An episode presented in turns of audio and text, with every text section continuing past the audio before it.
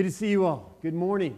It is uh, great to be together. We're starting a new series today, and uh, we got some stuff here to do still, here this morning, so I'm going to jump right into it.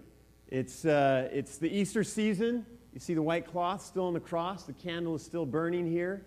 We, uh, I mean, the build up to Easter is so significant that it is, would be such a, a waste, such a missing of the mark if we were to just do that one Sunday and they'd be done with it. So we, along with just people throughout the Christian tradition and throughout the centuries, we participate in the Easter season. And so we take several weeks here just to continue to think about and live in the, the, the beauty of the, the resurrected Lord and what that means uh, as followers of Jesus to live a resurrected life as well. So we want to jump into this new series and be thinking about that. And we're calling this new series Conversations About, as you can see. And over the next month, we're going to talk about some of the issues of our day that don't often get talked about a lot in church. Now, it would be easier not to talk about these issues. It would be just a lot easier just to kind of slough them aside and, uh, and not pay that much attention to them. Sometimes it's easier not to talk about things and to have a conversation about them. You know this to be true in your home, maybe at the workplace as well, and it's true in the church also. It's easier not to talk about them, whether it's because we don't want to stir up controversy, or because we don't want to offend people, or because we don't want to risk our own reputations. Whatever the case may be, we often just kind of don't talk about very significant matters. I read this quote from Abraham Lincoln. He was reputed to have said, It is better to remain silent and be thought a fool than to speak out and remove all doubt. And perhaps some of us uh, feel that way sometimes. I know I do when it comes to some of these, these issues and matters of great significance in our day. And so we don't talk about them. And here's the reality we're dealing with to not talk about these issues together as the body of Christ is also to create a, a whole other set of problems because we're forced then to, on our own, formulate our own positions and our own opinions based on our own best thinking. I don't know where your best thinking has gotten you recently, uh, but mine not so great. Uh, based on our own best thinking that is often influenced by uh, so many voices and noises all around us, the culture and the media and whatever it is. And so we're formulating our opinions and our positions on these issues based on these other truths. And so the truth is that we need each other as the body of Christ to reflect and to think and to share and to grow and to discover together a way forward as followers of Jesus through, the, through some of the difficult things that, that we face and come up against in our world today. John Wesley was one of the theological forefathers, kind of one of the guys we look to, pastored and was a theologian in the 18th century. And uh, he suggested that one of the means of grace one of the ways in which God pours his love and his transforming power into his followers was through what Wesley called Christian conferencing, or another phrase that he used was holy conversation. He had a sermon that was called On Working Out Our Own Salvation. And in that sermon, he, he listed as one of the steps that Scripture directs us to take in growing as a follower of Jesus this, this simple uh, uh, simple statement. He said, Let your conversation be with the children of God and see that it be in grace, seasoned with salt. He was referring to this passage, I think I have it there from Colossians chapter 4. Let your conversation be always full of grace, seasoned with salt, so that you may know how to answer everyone. And Wesley was particularly thinking about this happening in the small group or large group setting where Christians would gather together, but he also used in reference to leadership conferences or decision making bodies in the church that would come together and would simply do a few things. They would seek after God, they would listen for the voice of the Holy Spirit, they would search the scriptures, they would, they would share with one another, they would listen to one another, they would they would use the, the, re, the God given reason that they had. They would think about the traditions of the church and they would listen and speak together and speak truthfully into one another's lives. And Wesley just believed that it was in this kind of an environment, and I'm prone to believe the same, same thing, that it was in this kind of an environment, this kind of an atmosphere that people like you and me could begin to experience at a deeper level our own sanctification, our own growth in Christ's likeness, our own becoming more and more the people who God would have us to be, and growing in our love for God and for others. And so, we want to engage in some holy conversation. All that to say, we, we want to engage in some holy conversation over the next several weeks. Um, and talk about, again, some issues that, that, uh, that we don't often talk about. And our purpose is really going to be twofold. I want you to keep this in mind. Purpose is going to be really twofold. The first is to examine the content of these issues and to think about them biblically and scripturally and theologically and to, to offer some perspective and some foundation as to how believers, how we really ought to respond and how we ought to react and how, how we ought to act in the middle of these sorts of issues that we face every day. So, we're going to think about some, some very specific ways about how we should respond as believers. But at the same time, I think just as important, the second purpose, which is, again, not second in importance, but just in number, we want to um, uh, demonstrate and set an example, and I want to, and the people that I'm going to be talking with, we want to set an example of how we can respond and speak about these issues in ways that are non defensive and non divisive, and that ultimately can even be pleasing to God. We, we want to talk about, in other words, it's not just the content of the conversation, we want to model kind of the manner or the tone of the conversation as well, and how we as believers can continue not to not only to live out the content but how to live out the manner or the tone with, by which we participate in conversations like this. And so I thought we would start with an easy one today and talk about the relationship between faith and politics. Piece of cake, right? Uh, one of my friends here in the church will remain nameless, but uh, when I sent out this uh, topic in the Wave this week, I don't know how many of you are avid readers of the the Wave, our weekly e newsletter. But uh, when I sent out the topic, I was hoping to kind of maybe spark a little interest and get a few more folks here to talk about this. One of my friends just simply wrote back, Are you crazy? and the answer to that question is probably. But here we go anyway. Uh, I, I have been pastoring and preaching here at Coast Community for nearly 14 years. That's going to make some of you feel really old. It does me. But I have managed in those 14 years, nearly 14 years, to remain about as apolitical or non political as I think one person can, can be. I don't know if you've noticed that. Some of you have wanted me to be maybe even a little bit less. Some of you may have wanted me to be a whole lot more, but I have remained fairly apolitical, and my intention is not to change that. So don't get your hopes up here today.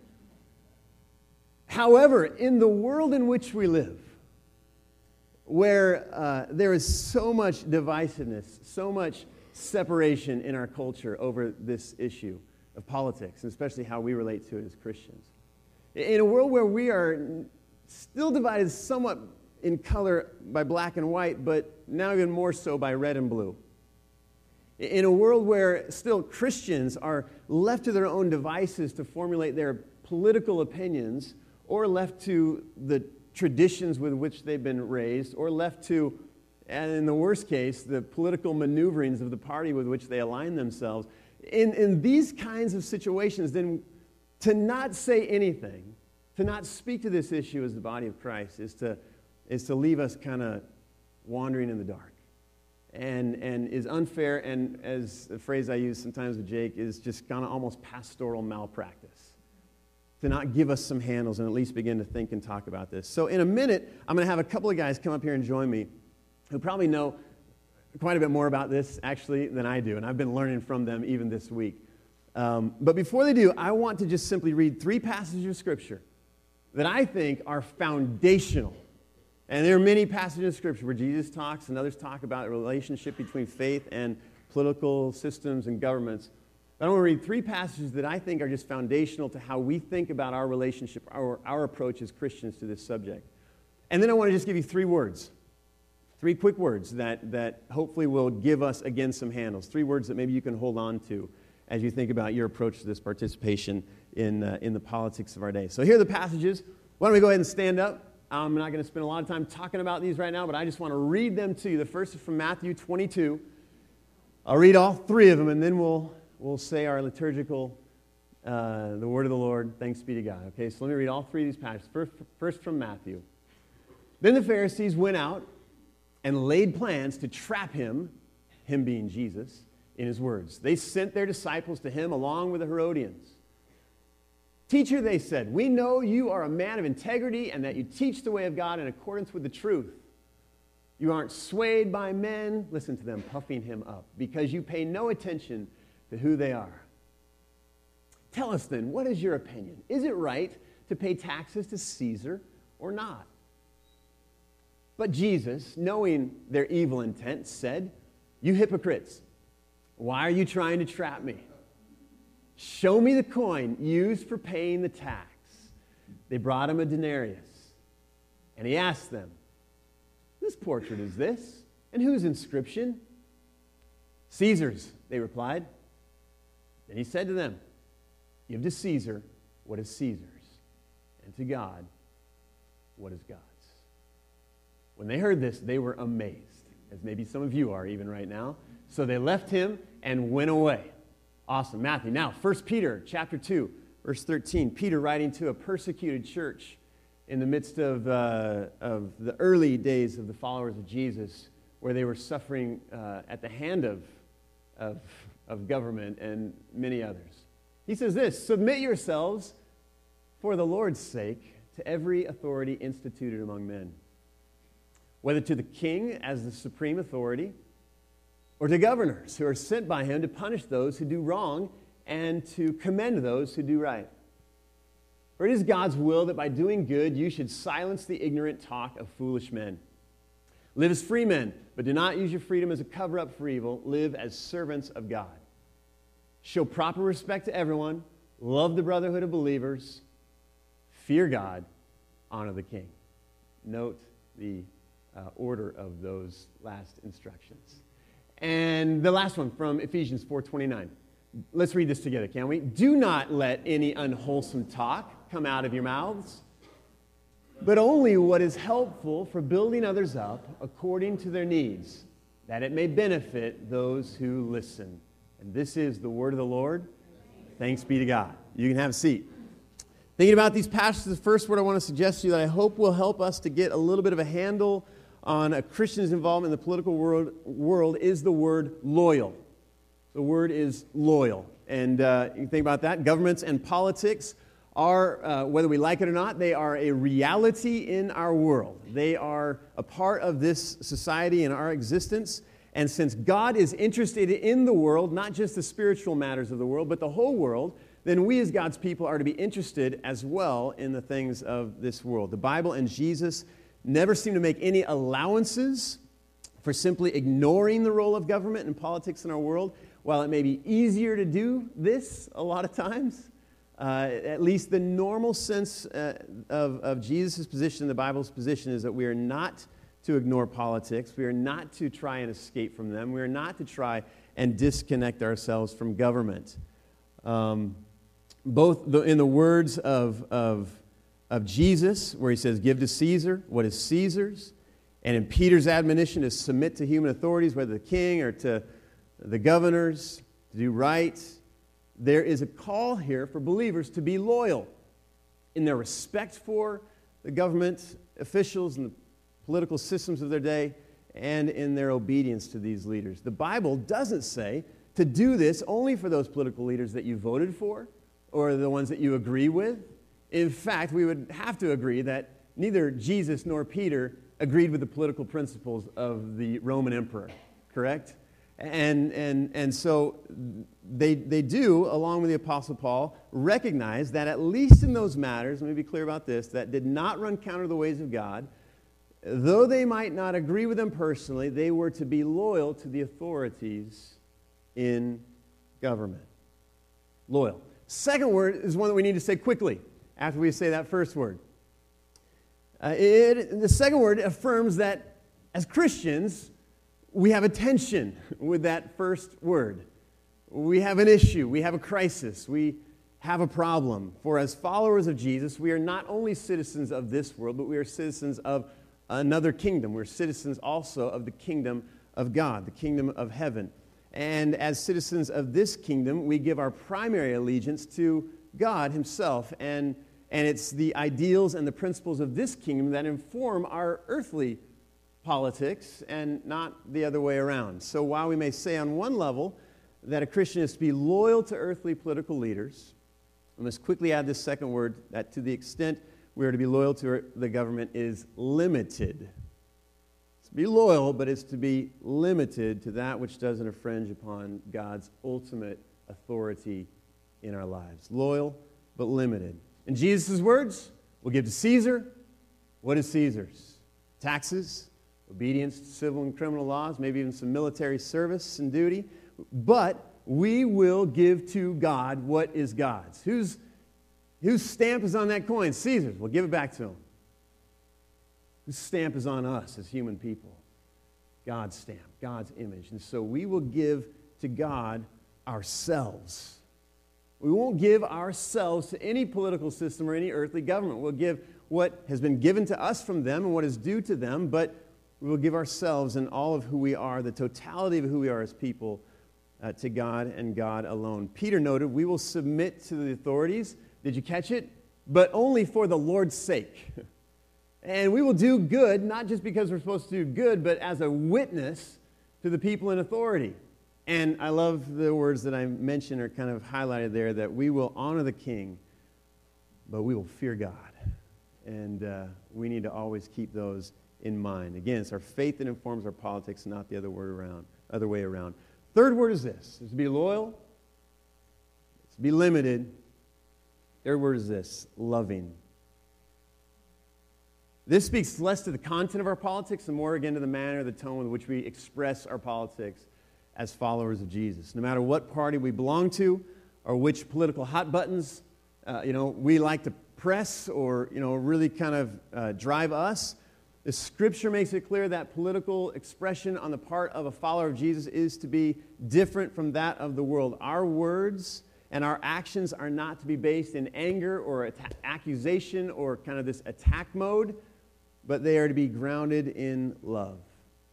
Ephesians passage that we read talks about let no unwholesome talk. That, that word unwholesome in the Greek literally could mean putrid or rotten. Unwholesome is a nice way of translating that.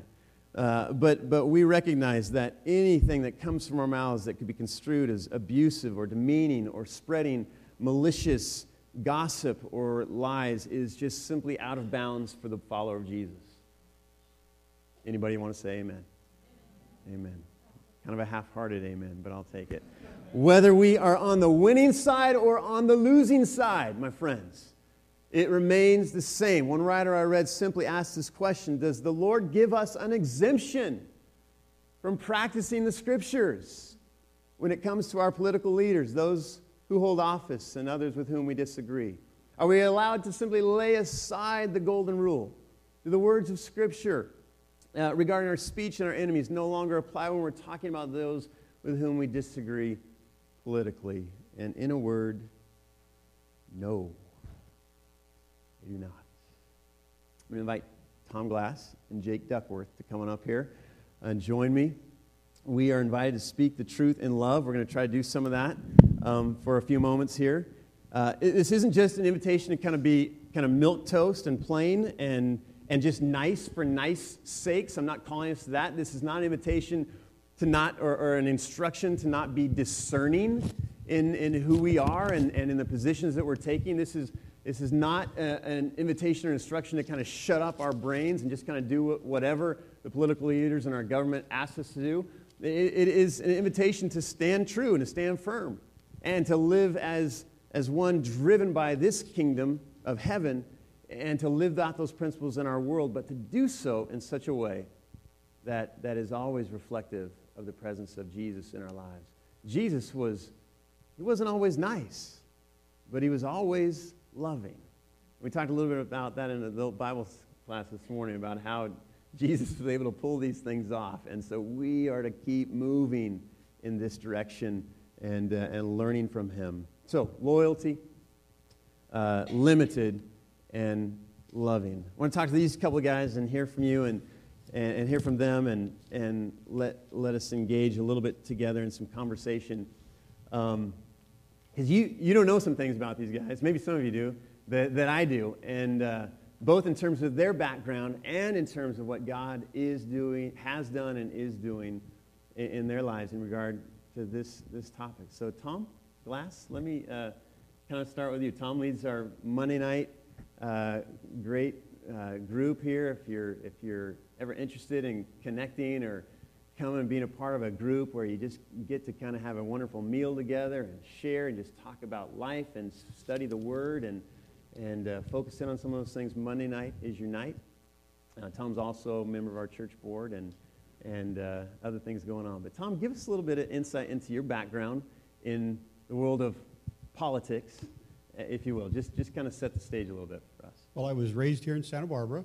My parents were Democrats, and uh, not, nothing wrong with that. Uh, but I, I really didn't, uh, wasn't really conscious of politics. I mean, uh, going through elementary and, uh, and uh, middle school, knew there were elections going on.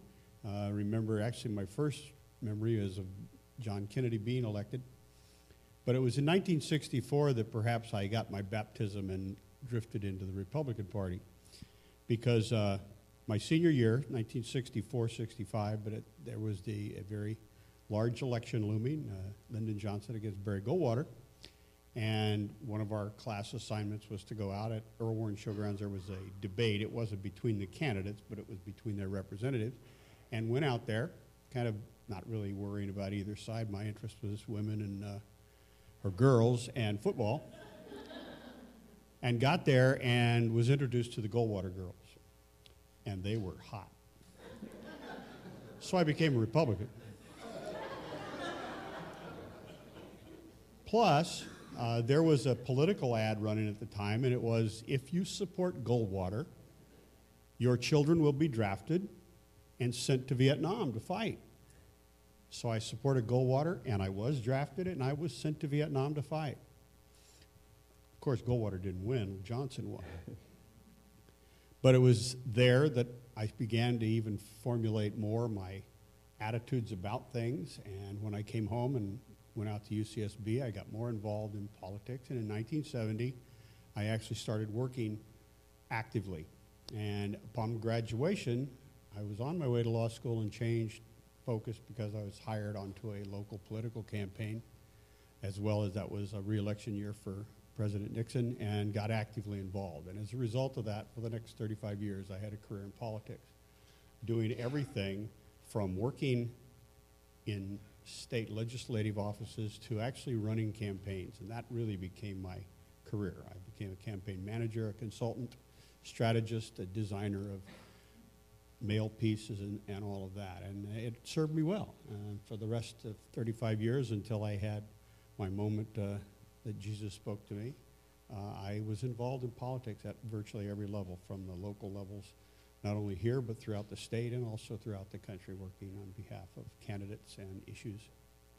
So that's my background. Tom, tell, tell me a little bit about just a little more about the work that you did um, in terms of, you know, uh, just the way that you went about your work. I believe you said something to me about the fact that this wasn't just a, you know, an election, this was a war, basically. Well, that's really it, is that uh, I cut my teeth in a I went into it because of ideals and principles. And I tried to think I never changed, but I knew I did because it became all about winning. And mine was a take no prisoners attitude. Uh, I mean, if I was going to lose, I was going to go out hurting the other person or damaging them. I won't say hurt them, physically hurting them, but damage them. So I was a, it was a take no prisoners uh, lifestyle for me.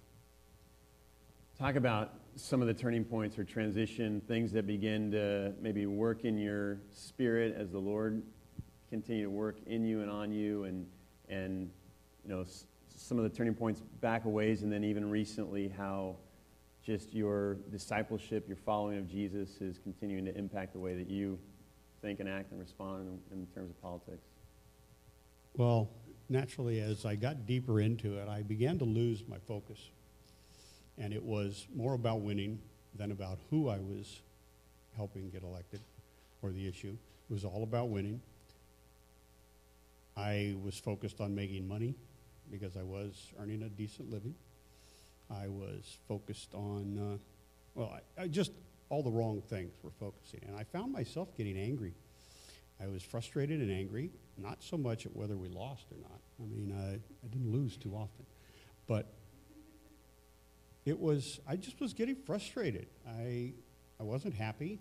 Uh, I seemed lost and confused. And uh, it was at that point that uh, actually what happened to me, my road to Damascus experience, if you want to call it that, when Jesus actually spoke to me, was that it had nothing to do with my career. It had to do with something entirely different. But it it changed my focus, and uh, and when I changed my focus and began to seek God and seek His will, politics became unimportant.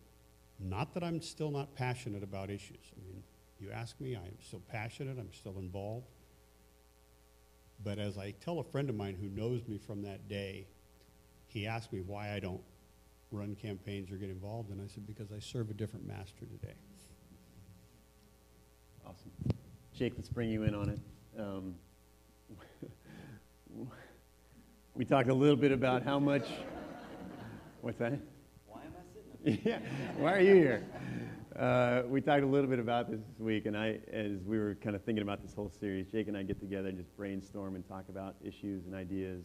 And a lot of what I say has been run by him. And so this is, even when I'm the one doing the talking, it's a lot of times a team approach. But in our approach from this, finally, I was like, Jake, I, you got to be up there. So talk a little bit about your background with all this, Jake. Your, your uh, kind of short but significant history in terms of connecting to politics, and then we'll, we'll take it from there.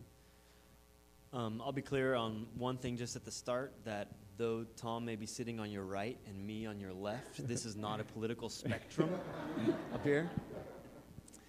Um, I, I'm, I'm a little bit of a political enigma, I think. I confuse even myself uh, when, when I'm trying to figure out where I stand politically. And uh, there, there are reasons for that, and so I'll tell you a little bit of the history. Um, I grew up in a politically conservative home, and it was, you know, through the, through the 80s where where everything that seemed to be talked about, at least to my child mind, was, um, was morality and, and voting the conservative morals. And, uh, and so, to my mind, growing up, like, how could you be a Christian and not simultaneously a Republican, you know, which stood for the higher morals? And, um, and so that was kind of what I, what I took into college. And, and um, getting into college and beginning to take a lot of theology courses, knowing you know I was called into ministry, uh, I began to discover um, just a, another side of our faith as well. As we discovered, uh, or as we studied all these passages where where Jesus is talking about money and he's talking about poverty and he's talking about justice and and uh, just a, a different side of things that have to do with the well with with the status quo of broken societies. And, uh, and, and I began to realize that those things, um, where money goes and things like that, those are as much moral issues as the other issues of morality. And, uh, and that, was, that was also right about the time um, with the whole debacle with Clinton and stuff. And, and so there was, there was those moral issues and, and, uh, and a bunch of stuff. And so I, I, go, I went, I left the country, actually, and uh, went to uh, Costa Rica. Um, I actually went to Mexico first because I was wanting to get up close to a political movement that was taking place in Mexico called the Zapatista movement. And it was a movement of native people in southern Mexico that had had land taken from them. And so from within there, there was a, a, a kind of a guerrilla warfare guy um, that uh, his name was Subcommander Marcos, and he was a very charismatic figure, wore a mask all the time and had a pipe and um, rode a horse. And, uh, but he was, he was an interesting speaker and, and was leading this movement for, for the native people in Chiapas, Mexico to, to try and get back some rights and some land. And, and I just, I began to be very interested in a kind of theology that um, is called liberation theology. And liberation theology is a grassroots theology that is kind of born out of Latin America, um, where it views the scriptures and views theology from the perspective of a marginalized people. And it's really interesting because um, the Jewish people, from where the scriptures came originally, they were a marginalized, they were an oppressed people. And, uh, and so it, it brings a different lens to the reading of the scriptures. And uh, so I started to study in Latin America and learn those things and, and developed this way of looking at, at passages that really just kind of rocked my world and, and swung me pretty far left. Um, and, and so here I was, I had this big, big swing. And, um, and the more I was around this liberation theology university, you know, I found myself participating in, um, in pickets, you know, or um, different kinds of protests, and uh, even uh, paying a lot of attention to uh, worldwide politics. And uh,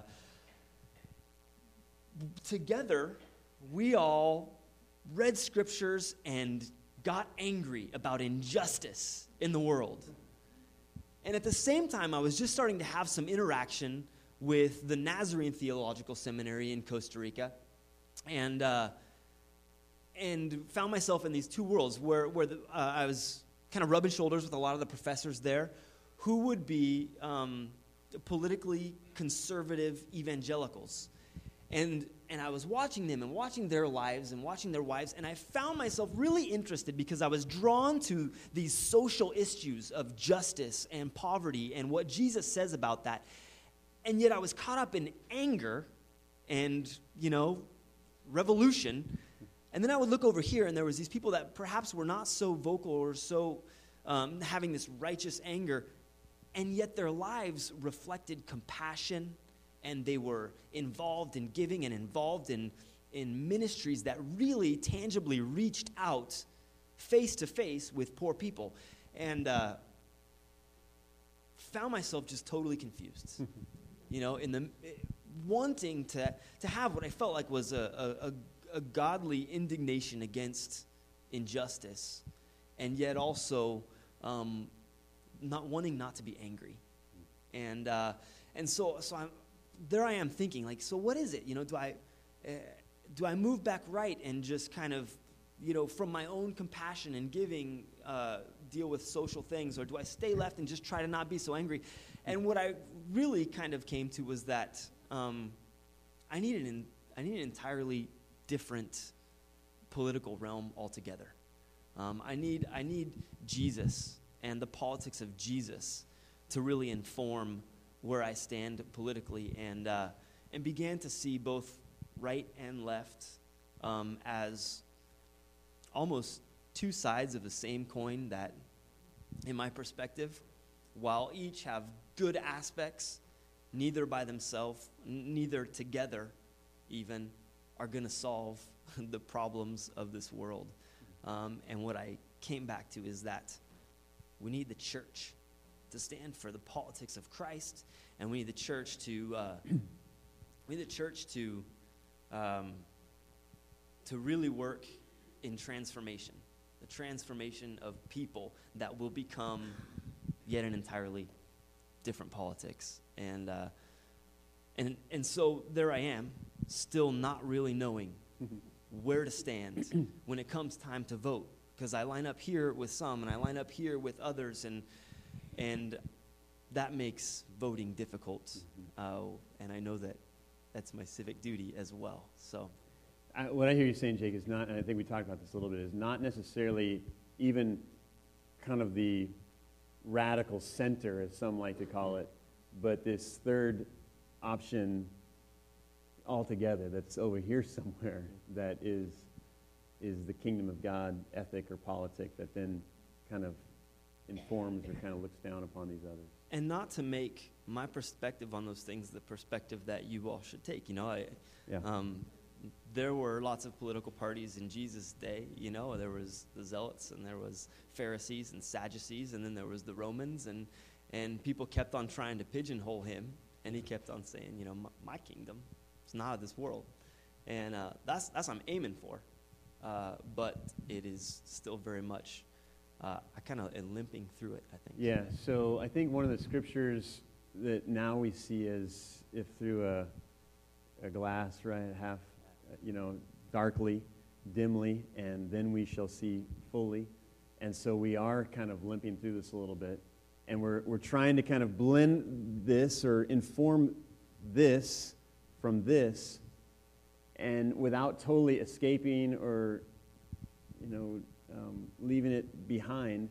So I guess my question I want to talk just for a couple minutes is what, in, in addition, you know, to what I said about loyal or limited or loving, or in contrast to those, even if you want to, um, what are some other handles that you might say or some that, that you could give that you have found helpful that you could share with us? Um, maybe some particular qualities or characteristics of either political leaders or, or political ideas that, that Christians, you know, at least you found are significant and should, that we should pay attention to, or, uh, or just other, um, I guess, just kind of helps for actually dealing with the government and politics of our day. Jump in, little ones. Well, it was interesting. It's on. Yeah, Rick. It was interesting that uh, when James called me uh, yesterday, or sat, Saturday morning was, or Friday morning, I had just finished for uh, our Monday night group. I have a bunch of lesson plans in the can. I just been finished doing a uh, study on uh, David and his encounter with Saul in the cave when he cuts the hem of his robe, and how it it was a study of how David chose to try to be obedient to God as opposed to take his own self interest into his own hands. And there was a citation in this study to uh, Romans chapter 13, verses 1 and 2, in which uh, we're told everyone must submit to governing authorities. For all authority comes from God, and those in positions of authority have been placed there by God. So anyone who rebels against authority is rebelling against what God has instituted, and they will be punished. What made me think about that particular scripture as I read it and transcribed it into my lesson was how do I put that into focus given my political persuasion and my attitudes about what's going on in our country? How can I remain loyal to an authority that I, there's very little I find that I can agree with? Now, I'm not suggesting to any of you you need to think exactly as I do, as Jake said, but how do we do that? And I realize that the way we do it is we render under Caesar that's what is that which is Caesar's, but that we try to remain loyal to our God as well. And if we are asked to do something or to if we're asked to do something that goes against God's will, then then we rebel. But if if it's merely a law that we just don't support, we can still be loyal. I mean, I don't necessarily agree that the speed limit should be 65 on the freeways, but I obey it under penalty of a fine more than anything. So I think in the political realm, and it's uh, old habits die hard. I mean, as I said, I was take no prisoners. I was one side. I just went that direction. But I've learned in my new walk that there are other opinions. There are other points of view. I can listen to them. It doesn't hurt me to listen. And I might learn something if I listen rather than shout over them. Uh, and so I really try to put everything into, to use a, I think a much used phrase now, what would Jesus do? Is I just try to act a little more humbly and uh, lovingly towards people that I disagree with. And uh, I think what you're hearing in all of us is that we don't have this completely figured out, and or exactly how we think it even ought to be. We're, we're still works in progress. Jake, anything you'd add to that, and just in terms of any handles that you would offer or kind of mix in here? No, I, I can confuse us more. You know, uh, you, it's just it's so funny because you can read a scripture uh, like this one that says, you know, submit to the authorities, and then you can also read, a, you know, Peter, uh, who's um, about to I can't remember what it was. I think he might be about to heal somebody on a Sabbath or something like that, and they say, no, no, don't do it. It's a Sabbath, and he says, you know, judge for yourselves if if I should, you know, obey your governing officials or or if I should obey God, you know, and and so it's again there's there there is that sphere and it's a limited sphere, um, but but I I just I continue to find myself fired up about issues of injustice and equality and uh, marginalization and and and uh, and I think that there's a place um, still for uh, there's a place to get fired up and there's a place to to really stand um, for justice and, and, and against situations that, uh, that, that you can look at and just say that this is wrong. You know, um, um, you can think of, uh, well, Dietrich Bonhoeffer, who, uh, you know, stood in the face of, of Nazism, and you can think of Martin Luther King Jr., who stood in the face of, um, uh, of racism. Thank you. And, um, and, and there's, there's something that's just deeply right about that, and uh, and yet there there needs to be there needs to be a right way and a respectable way of doing that uh, as well. That is still falls in line with that third aspect that is loving. Um, so isn't there a right way, like like Jesus, even when he's angry in the temple, and he's quite aggressive even there. Um, it's it's just it's a passionate love that drives him for justice towards uh, these poor people are, who are having money wrongfully taken from them in the temple. Yeah. you said something yesterday, Jake, that I just want to maybe have us wrap with, just about kind of where our confidence or where our hope, you know, kind of our, our interaction or participation in government and politics, but ultimately kind of yeah. how we how that plays out. Yeah, I, I, I think I said that there are three things that I'm going to do when it comes to to finding my way politically. And one is that I'm going to seek always to discover what the politics of Jesus are. Um, what would Jesus do? How, how would Jesus vote? I'm going to try my best to know what that is. And I know that in viewing that, we're all going to come at that from a different place. And, and we might not all agree on what Jesus might think about a certain issue. Um, but if we can find common ground, if, if, if that is a starting point, what might have been Jesus' politic on, on a certain issue?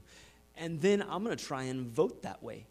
Um, I'm going to try and vote the politics of Christ into office or on yes, no, different issues. I'm going to try and vote those to win. But when the politics of Jesus lose, I'm going to continue to remember that that God still has his hand on creation. And when those things aren't voted into office or, or uh, when they don't win, that we still are confident that, that those aren't going to be what save creation anyway. It's going to be God. And, and, and, and just the second really positive aspect of that is that anytime we, are, we don't win elections the way that we think that they should go, um, or when our Christian morality isn't being reflected in, in the laws, that just gives us the opportunity to shine that much differently as, as believers and as the body of Christ in being, being distinct from the society that, that is around us. And, and that excites me. I mean, because that's what it is. It's being salt and being light in tasteless and dark places. Um, that really makes us stand out. And you can see that in a lot of other, other nations um, where the church is um, being persecuted or whatever. They continue being about Jesus. And doesn't it just help them to shine ever bright, ever more brightly? I think I would just add to what you said that not only when, when we're on the losing side do we remember that God is in control, but maybe even more so when we're on the winning side. Mm. that we, we have a tendency, perhaps, when our political view wins out, to begin to put more trust in that or to say, all right, now we got it. And, and really recognizing and remembering that, that it, it's only going to succeed or have any value as God blesses and leads and has his say in all of that as well. So, um, that, so we're not sure exactly. We're very, we're very humble I think that's a tremendous trait to, uh, to encourage you, you each to as we think about uh, this, this uh, this interaction, this conversation. And yet we continue to grab onto the things that Scripture makes clear to us. One of those is that, uh, that as the body of believers, we, we worship one God, and uh, we are one body. Even those of you who belong to different parties, political parties, we are one body. And that, that body supersedes your political party. And that we eat at one table. And that's why I think it's particularly appropriate today that we're going to close with communion. Um, I don't know about you, but uh, my family, we like to eat together. And in my wife's family, uh, they, when I used to visit their family when we were dating, they would eat and then they would sit at the table for another hour. I'd be like, come on, let's, let's go do something else. But that was just kind of their way, and they had discovered that good things happen in table conversation. And, uh, and I just would love to throw that thought out to you that as we share together at one table, even today, worshiping one God as one body, let the conversation continue. And let it be pleasing. Let it be seasoned with grace, with salt, flavorful to one another and to the world around us. Let's pray together. God, thank you so much for, uh, for how you're leading us and how you're helping us. Um, thank you for the body of Christ into which we can bring these sorts of topics and, and issues and discuss them with love and with grace. And without a doubt, everything that's been said here from the front isn't necessarily agreed uh, upon with, by everybody here. Um, and yet, hopefully, we've been able to find some, some common ground, some point of connection and conversation by which we can say, now, ultimately, however it all plays out, that you are the Lord of all. And uh, while we might honor the government leaders and political systems of our world, we we respect you. We fear you, God. We recognize that you are supreme and authority over all that is. And so we're grateful to be able to have you lead us and continue to help us in this process. And I thank you for Tom and for Jake and for who you've made them to be and who you're making them to be, and for others in our congregation who are walking similar paths. Would you just continue to lead us and help us to discover your, your path, your truth for us in this issue? And as we gather at one table here, Lord, we remember that we're one body with one Lord. And that nothing, if we're following you, nothing can divide us, nothing can break us apart. And we pray that even as we take and eat of the bread and drink of the juice, that we'd remember the one whose body was broken and whose blood was shed for us. This, this Jesus who, who rose above all political systems and who is raised again to live in our hearts and to give us the wisdom and the direction that we so desperately need. Um, so make us one, even, even more, as we eat of, uh, of this meal. And continue to foster our conversation as we grow closer together in you, Jesus. We pray this all in your name. Amen.